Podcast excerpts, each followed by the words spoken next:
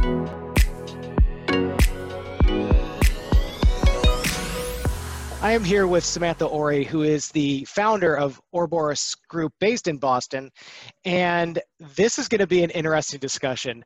I don't even know where to start with all the things that she has in her life, aside from what she does day to day with the private equity life. Um, so Samantha, let's just kind of start off on first off, what is Ouroboros Group? And then we can dive into your, your life story.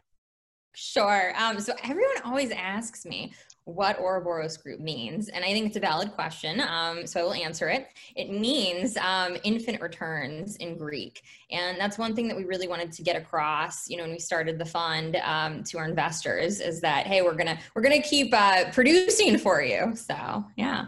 What kind of uh, for, uh, companies do you focus on? Can you give a little bit of high level of you know how many portfolio companies, what uh, the investment criteria is, et cetera? Sure, absolutely. So we invest in three verticals in healthcare, manufacturing and services, and the consumer sectors, uh, food and beverage, retail.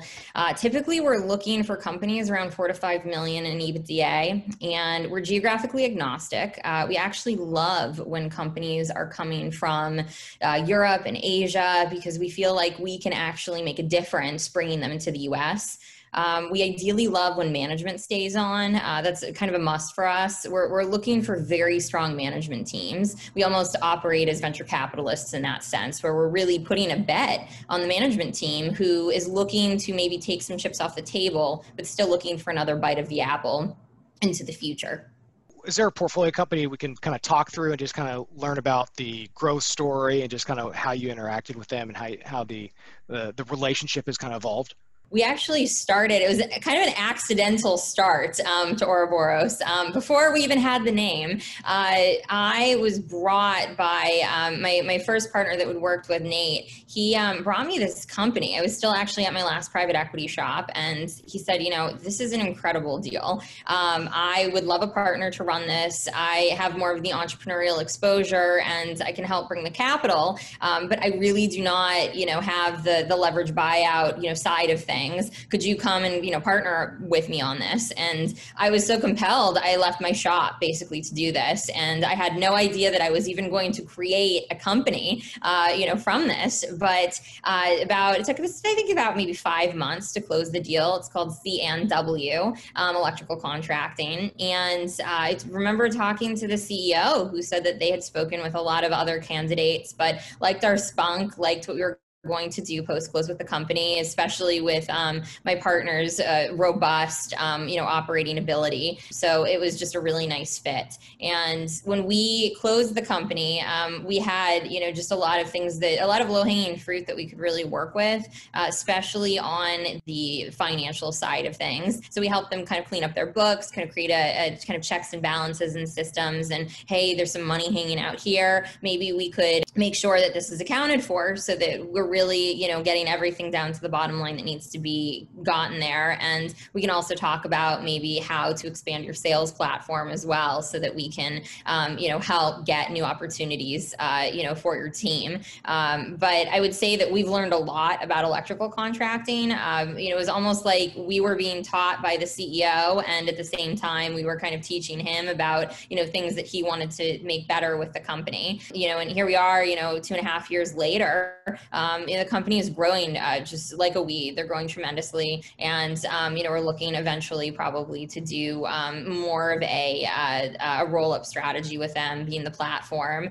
Um, we're really in no hurry though. Um, we're really into organic growth, and you know I would say that for them, they during COVID, it was a challenging time, um, but they actually what saved them was they, they're heavily diversified in what they do. they work for a lot of news organizations like Channel 5 and they'll come replace the bulbs. So it's high reoccurring revenue and the media has been very prevalent in COVID, but they also do a lot in healthcare. Um, so they actually maintain all of the MRI machines um, at Boston Medical, um, you know, for example, and there's high reoccurring revenue. People get sick, people still need them, you know, to come in and repair. They've just been, you know, doing very well. A lot of independent yeah. sponsors who listen into this mm-hmm. are going through similar um, similar yeah. experiences where I got a deal, I, I found an operator, and now we need to raise the capital for this. And you know, be interesting to kind of hear kind of your experience uh, raising the capital for that, and you know, a couple years later now, maybe how your perspective has evolved on that.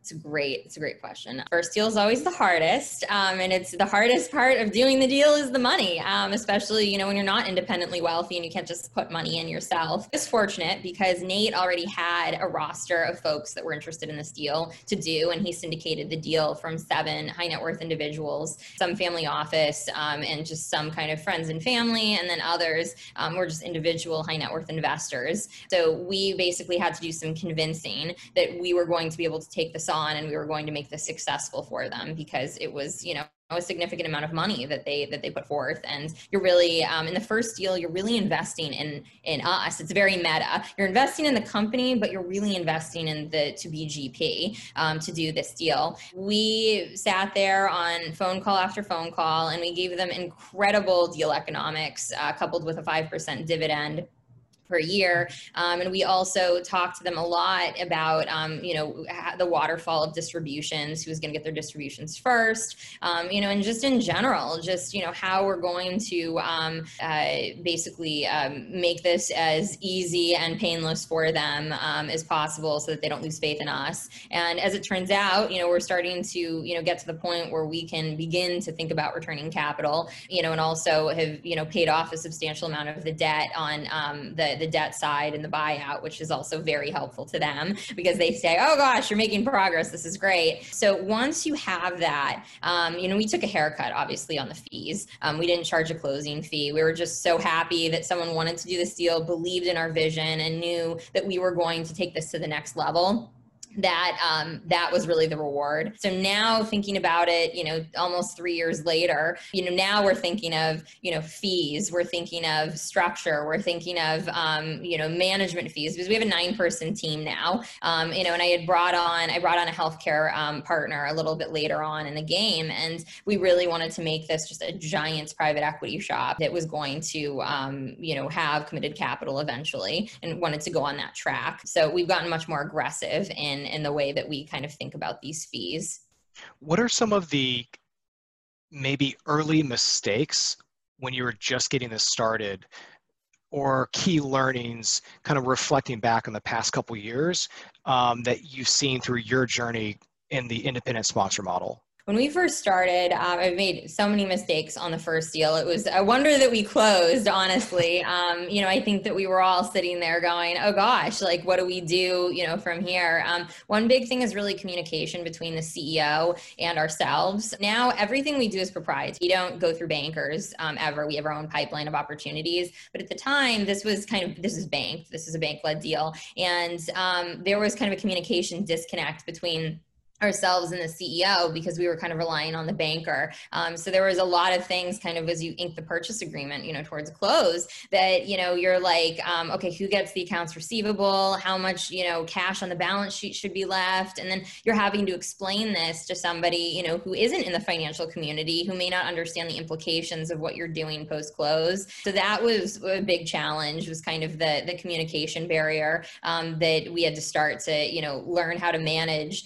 ourselves the bank team, and also the, the management. And then I'd say the other big challenge was really convincing people that we could do this. Um, we were really young at the time. We were, I think, uh, my partner at the time was I was probably 26, and I was 28. Um, you know, so it was we were young. Um, you know, and we had robust track records from other firms that we were at prior, but we had never gone out on our own to do this. So you we had to we had to appear much older than we were. So people wouldn't they didn't meet us in person at first. They just heard us us on the phone and they expected us to maybe be in our late 30s, early 40s. Then they met us and we looked like kids. So we really had to start by just having a phone conversation to hook them in. It took about six months all in to close. We actually closed in February. Um, so we ran the deal heavily in December, which is a very hard month to, to do a deal, as you can imagine. So we found the deal originally. So my partner had found the deal um, through another colleague of his, and we were floating, you know, kind of the idea of, of a couple different deals. And then he had,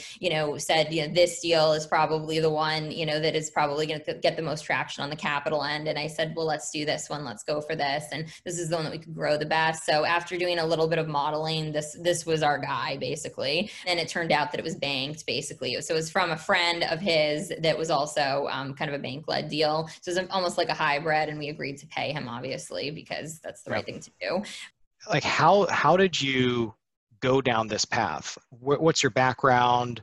And maybe we can kind of do the high level career overview and then sure. we can dive in deeper.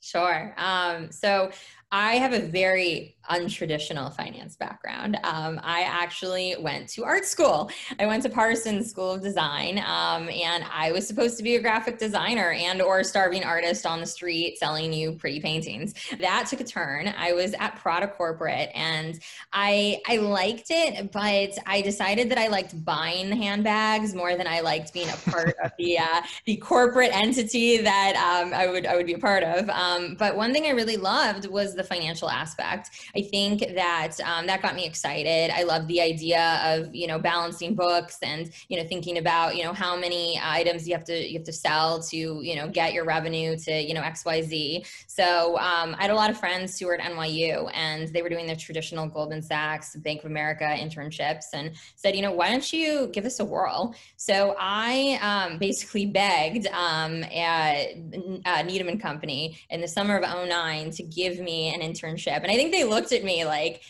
okay, like, I mean, we'll give you a shot if you want, but you know, you don't seem to have the, the correct backgrounds. And I said, you know, I'll work hard. I'll work really hard. I promise. So that summer, um, they did a consumer deal. I was actually in the semiconductor and tech group, which I knew nothing about, of course. Um, but they did the one consumer deal, and it was called Zipcar and I worked on Zipcar that summer, um, you know, on the side because they said, "Oh, you're a consumer. You know, I think that this would be a good marriage for you." And the uh, the CEO is a woman, so it's kind of a nice like entry into finance for you. And they were really right. I mean, honestly, it was it was fantastic. It really um, launched my career and um, made me really interested in you know pursuing a path in finance. Um, so from there, I was at Morgan Stanley. Um, I was a consumer on the trading floor, and was there for a few years. Um, and worked on, I had just massive exposure because it's Morgan Stanley. So while I was there, um, you know, I got to work on Michael Kors, Groupon, uh, Whitbread, just tons of um, uh, really, really big IPOs. I worked on Words with Friends, Zynga.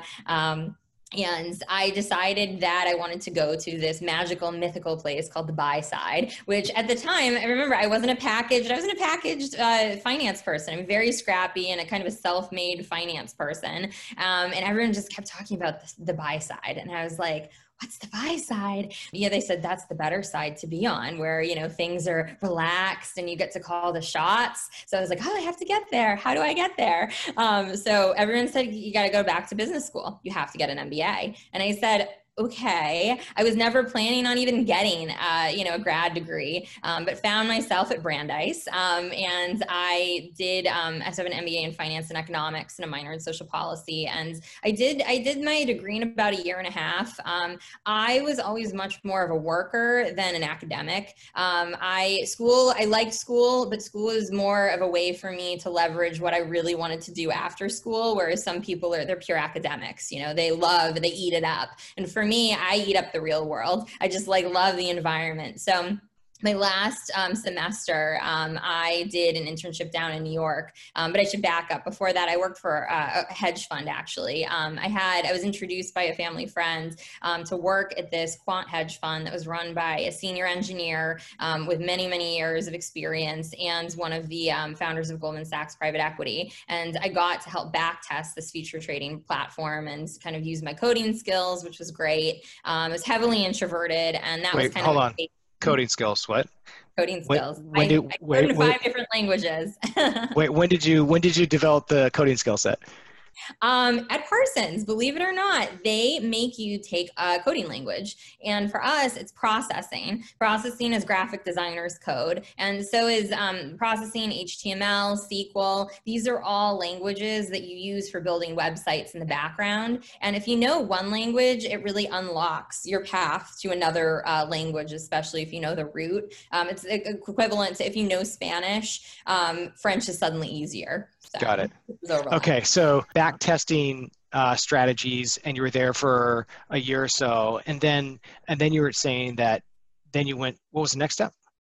Um, yeah, so it's backtesting strategies. Um, and, you know, I, it was one side of the alternative market. And people was like, you know, you're here, you're on the buy side, you got here, you're, congratulations. And I went, God, well, the buy side's really introverted. I'm a, I'm a true extrovert and I want to use my quant skills, but I also want to do something where I can interact with people on a daily basis. And they said, oh, well, you're on the wrong side of the buy side. You want to be in the private equity side of things. And I went, what's private equity? Um, so they basically, you know, uh, taught me a lot of, um, I had a very, very strong male mentorship. Um, and a lot of people taught me, including my, my, uh, my now husband who was in private equity, who said, oh, well, you know, private equity is buying and selling companies and, you know, you get to make a difference post close with them. And I said, sign me up. How do I get there? And they said, well, you have to go back into iBanking. And I said, okay, well, I can do that. Um, so I ended up in New York at a merchant bank called Corporate Fuel Advisors and I did an internship with them to really learn the ropes um, and to also kind of put the stamp of approval of hey I, I understand you know what modeling is i have a rolodex and whatnot and i seem to be a natural at it. I mean it was something that like i felt like i was at home. I was like this is what i want to do. I want to do this for a private equity shop. So meanwhile i was at brandeis and um, i was in a private equity class and um, i met this uh, gp gary first who um, was the founder of generation equity capital or still is and um, we built a relationship relationship. And every time he would come down to New York, we'd grab coffee, we'd chat. And, you know, he eventually was like, you know, I'm looking for, um, you know, a new hire and I'm looking to, you know, build, uh, you know, a more robust team. Would you be interested? Would you be interested in coming back to Boston? And I said, oh my goodness, yes, this is like what I've been waiting for. So Gary gave me my, you know, my break in private equity. And um, I was with him for a long time, like three and a half years almost, and um, ended up seeing a lot of things that I loved in private equity and also ended up seeing a lot of things that I thought could be done differently um, from someone who didn't have that traditional background. So I started to kind of mesh all of my experiences together into kind of what I felt was like the new wave of private equity and eventually was going to be a paradigm shift. I ended up leaving, um, you know, to to kind of explore, um, you know, potentially starting my own shop. And the branding came later. I really concentrated more on having the portfolio companies first, so that I felt like I deserved to have the branding, if that makes sense. What motivates you? Because your background is really diverse, and I think some of the things we were talking about before this call is, I think you're you know also know sign language. I do. you speak Mandarin. You've run a marathon. You've done Beginner a charity Mandarin. boxing. Broken Mandarin. um, done a charity boxing event. You know, you mm-hmm. just seem to have this really um, diverse set of interests. So mm-hmm. I'm just mm-hmm. kind of curious to know, like, what what motivates you to live the life that you are doing. Sure. Yeah. So I um I always want to be happy. And I think that that's one thing that a lot of people in a capitalist society such as ours kind of throw to the wayside. And you know, for me, I can't be the most successful version of myself if I'm not happy. And I think that's true for a lot of people so I always follow, um, you know, I know really quickly what I'm good at, what I'm not good at. I'm a very introspective person and I have a pretty high EQ. So I'm able to kind of couple those things and say, you know, this isn't working for me. Why am I staying here? I should be going to where I think I can be the best at what I can be because it's, it, for me, I want to be top of my field and you can't be top of your field if you're not passionate, you don't work, you know, 24 seven on what you're doing because it takes just a tremendous amount of effort and work to make something look effortless um, and also, you have to be intellectually curious at the end of the day, or else you're never really going to grow. so that really motivates me and always motivated me. Um, you know and i have a very positive outlook. I'm a very hopeful person. And um, you know wanted to take that kind of uh, i guess attitude with me as i went into a, a very uh, old guard um, male dominated sector. How what shaped who you are that intellectual curiosity um, where are you from? What's the family background Sure, it's, it's actually a great question. So um, I come from a long line of entrepreneurs. Um, so my family, uh, they're actually in the fashion industry, believe it or not, um, back in the 70s and the 80s. And um, my grandfather, father, and uncle always worked together. Um, they actually all all know how to sew. They're master seamsters, and they were in women's sportswear down in Manhattan in the garment district. Um, the company was called Cottage Tailor and obviously has since gone under. Um, but before then, you know, they um, they were in the fashion business, and it was a very rough business to be in, especially in the, the 80s. And then in the early 90s, um, my uncle uh, had just graduated from Harvard and um, noticed a lot of trends in tech and telecom, and he brought that back to my grandfather and my father and said, you know, we can make a business out of this. I have a really interesting way to basically do uh, voice over the IP, and this was in the early 90s when no one really knew what that was was and, you know, created priority call management. So then fast forward, they're the 99, I believe, their company was sold to Bell Atlantic, which is now AT&T. And um, they did it again through a company called Acme Packet. Um, Acme Packet sells packets of data, as you can imagine, and was actually a public company and traded on the NYSE and, um, you know, ended up being sold to Oracle. Um, so they just basically made, uh, made things appear out of thin air and saw interesting uh, trends in basically, uh, you know, in the economy and the macro economy that they knew that they could capitalize on. Um, and then they're doing it again now with 128 Technologies with cybersecurity and I always saw kind of that family bond and that drive, you know, to be how do you be a family but also be a corporation at the same time? How do you balance that act? And then at the same time, how do you persevere in times where you know there's a there's a recession, things are going well, things aren't going well, um, but you always have to have that that patient hopefulness, um, and at the same time, a lot of people to back you. Um, you know, who hear your story over and over, and you have to take criticism. You have to take, you know, when people say, "Oh, you're amazing," that your head doesn't get too big and you know whatnot. So those are really my mentors. Um, I've had a very strong um, you know mentorship in my family from that, and that kind of motivated me to go off and do my own thing because entrepreneurship's in my blood. That's really interesting because in all of these episodes that I've done, I kind of see like a recurring theme of the founders. They had some type of exposure to other entrepreneurs and how that motivated them. What um do you think you're employable? Probably not. I'm probably not you know, in fact, I'm I'm almost certain that I'm not. Um, because honestly, I have taken such a uh, distinct path. I'm probably never going to get a job again. Um, I'm just going to be working for myself forever. Um, I think it's really hard to go back into corporate America, but I think it's also really hard when you have a lot of, you know, very diverse um, interests and also kind of visionary ways about you where a lot of people think god what are you doing? Like are you crazy? Like you, you get that a lot honestly when you're an entrepreneur. I'm sure that you've gotten that as well you know being an entrepreneur yourself and people go what are you doing today? You know and then two or three years later it's like hey look something's happening. Yeah something's happened.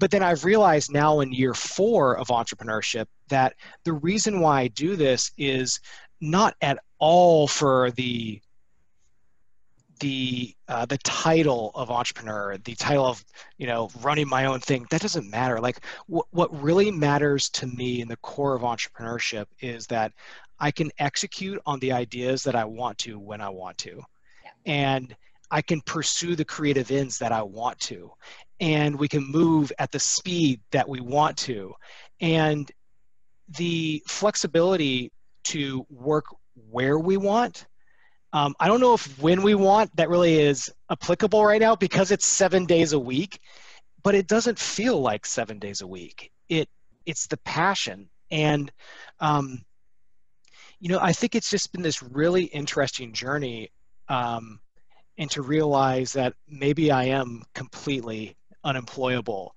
and uh, maybe I'm sealing my fate here, but but that's actually that kind of brings me to another point, which is do you believe, or maybe to what extent do you believe, that entrepreneurs need to burn the boats?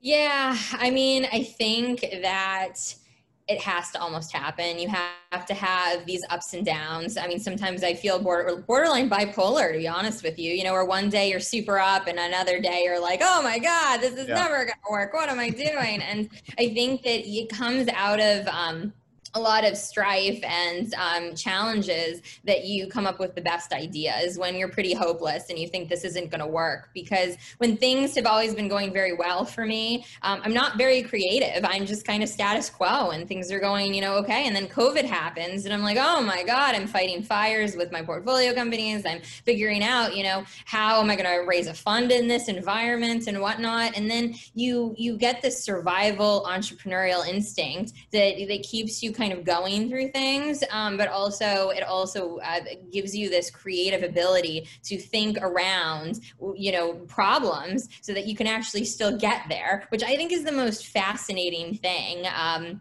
I mean, I think finance is it's a psychological journey. Um, it's all about psychology. I've always been very fascinated um, by the idea of psychology. I come from a long line of psychologists, by the way. Oh, yeah. um, my, my, dad is a psych major. My grandmother is a psychologist, and um, you know, I always am trained to think about human uh, emotions, the experimentation behind situations like COVID, um, the social experiments, and um, that's how I think. And you know, this journey has been you know crazy, and I think think that you need to almost have these moments in order to come out on top and really prove out your model. Because if you can make it through this, then you can make it through anything.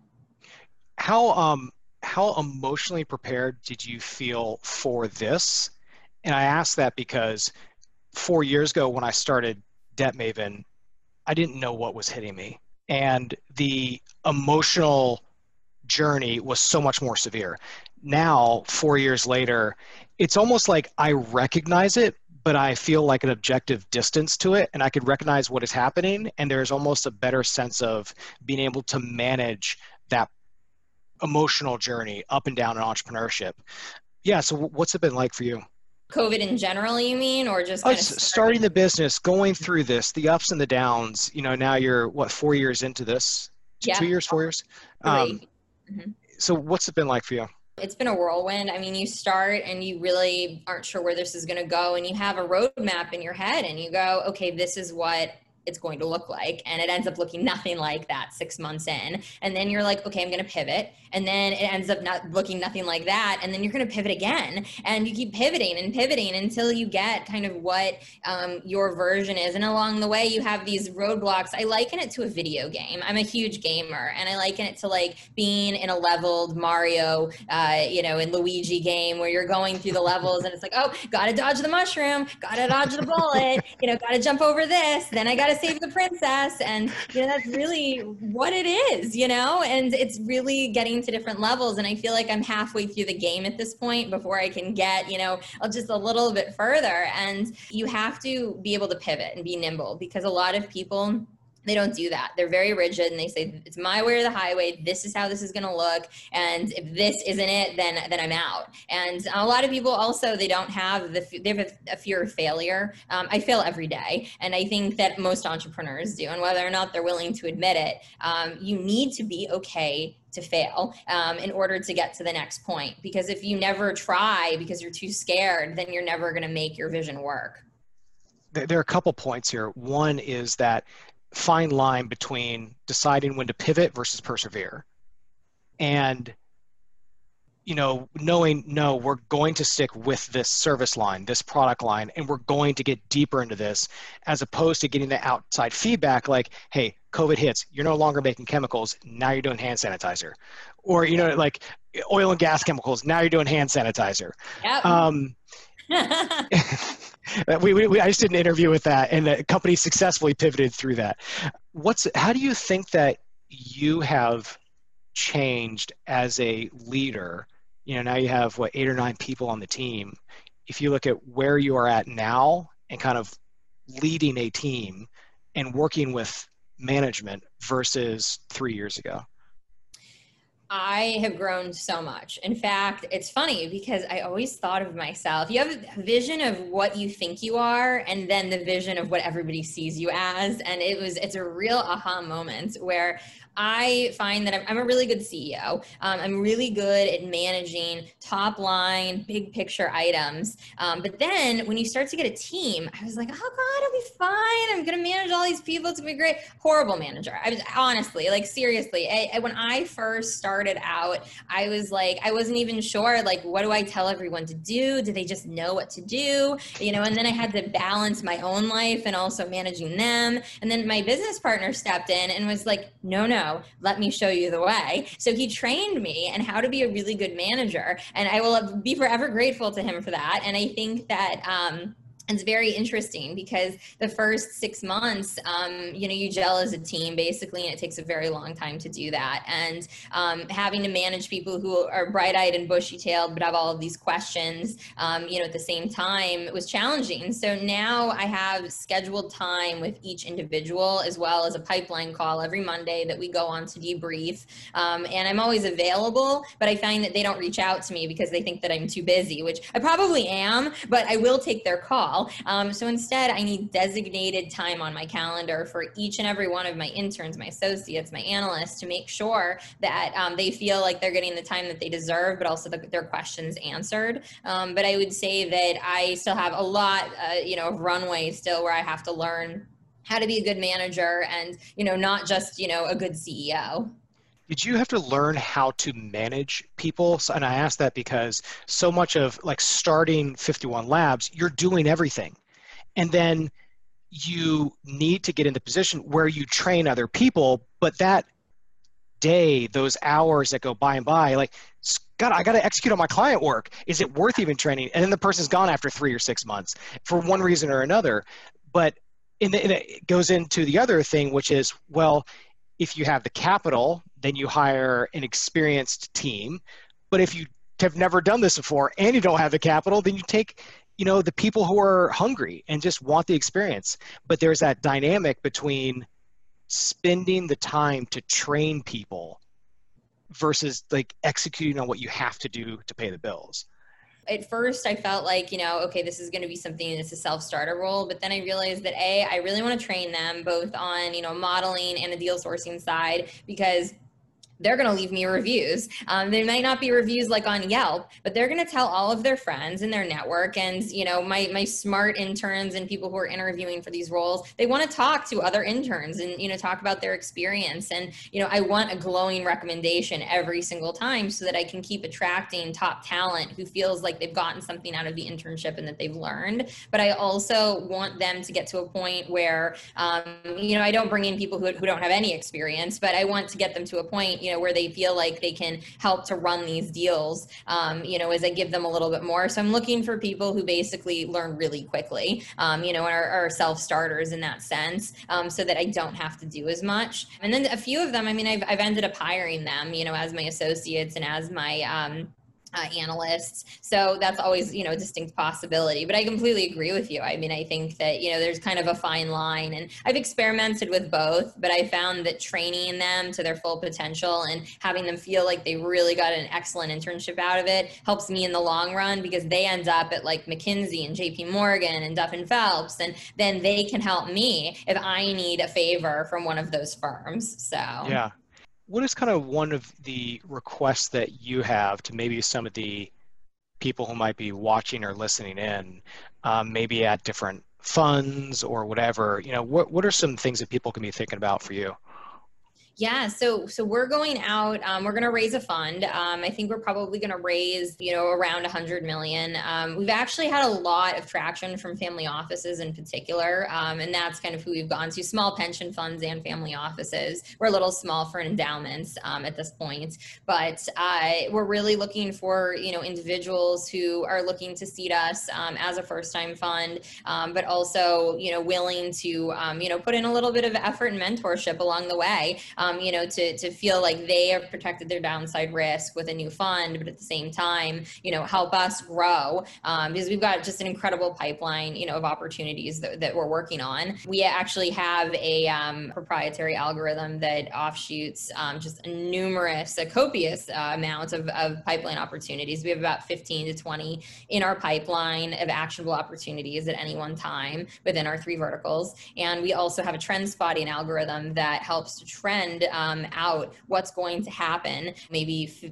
three or five months, you know, in advance. And, you know, a couple of these trends that we've looked at have included telemedicine and remote working. This was back in like February, you know, and people just really weren't interested in or really didn't know what was happening or where the economy was going. Um, so those are low hanging fruit opportunities in the investment market that we can really capture. And I think that, um, you know, having these backers um, to help um, so that we can jump on these opportunities and be the first mover in so that we can pay a lower valuation would just be tremendous for us. So, on the, my final question is, can you tell your marathon story?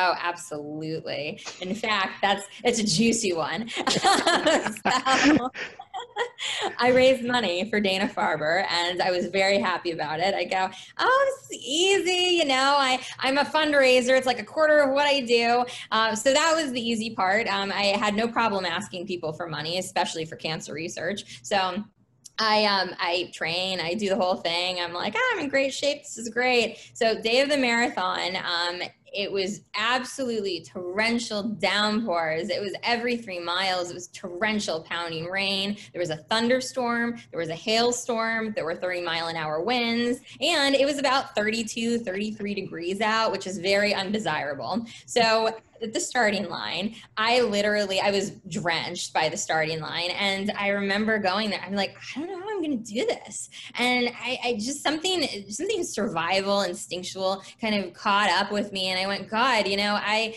I can do this because I've gone through a lot of other stuff in my life, and it's just 26.2 miles. I can do this.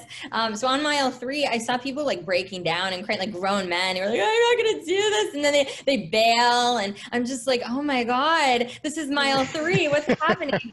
I keep I keep going, and then I see some ROTC people and they're like in their boots their gear and i'm like wow they can do this. You know i mean i can do this too. And then i think that that moment it was around mile 21 where heartbreak hill where everyone starts to just completely lose it. I was pretty numb at that point and i was carrying about 15 pounds of water that had saturated my clothing. Then i didn't even realize it because i was just in survival mode. And i was just like i don't know if i can go on. And then I saw um, a blind man who was running and had his coach with him, and they were running together tandem. They they hold like a rope, and I'll never forget that. I actually I started crying for absolutely no reason at mile 21, and I was like, oh my god, like if they can do this, and this coach is going to make sure that this man crosses the finish line, and if this blind man, you know, can can do this, and he can feel, but it's probably exacerbated for him because his senses, you know, can can feel all of this much more than than I can do this too.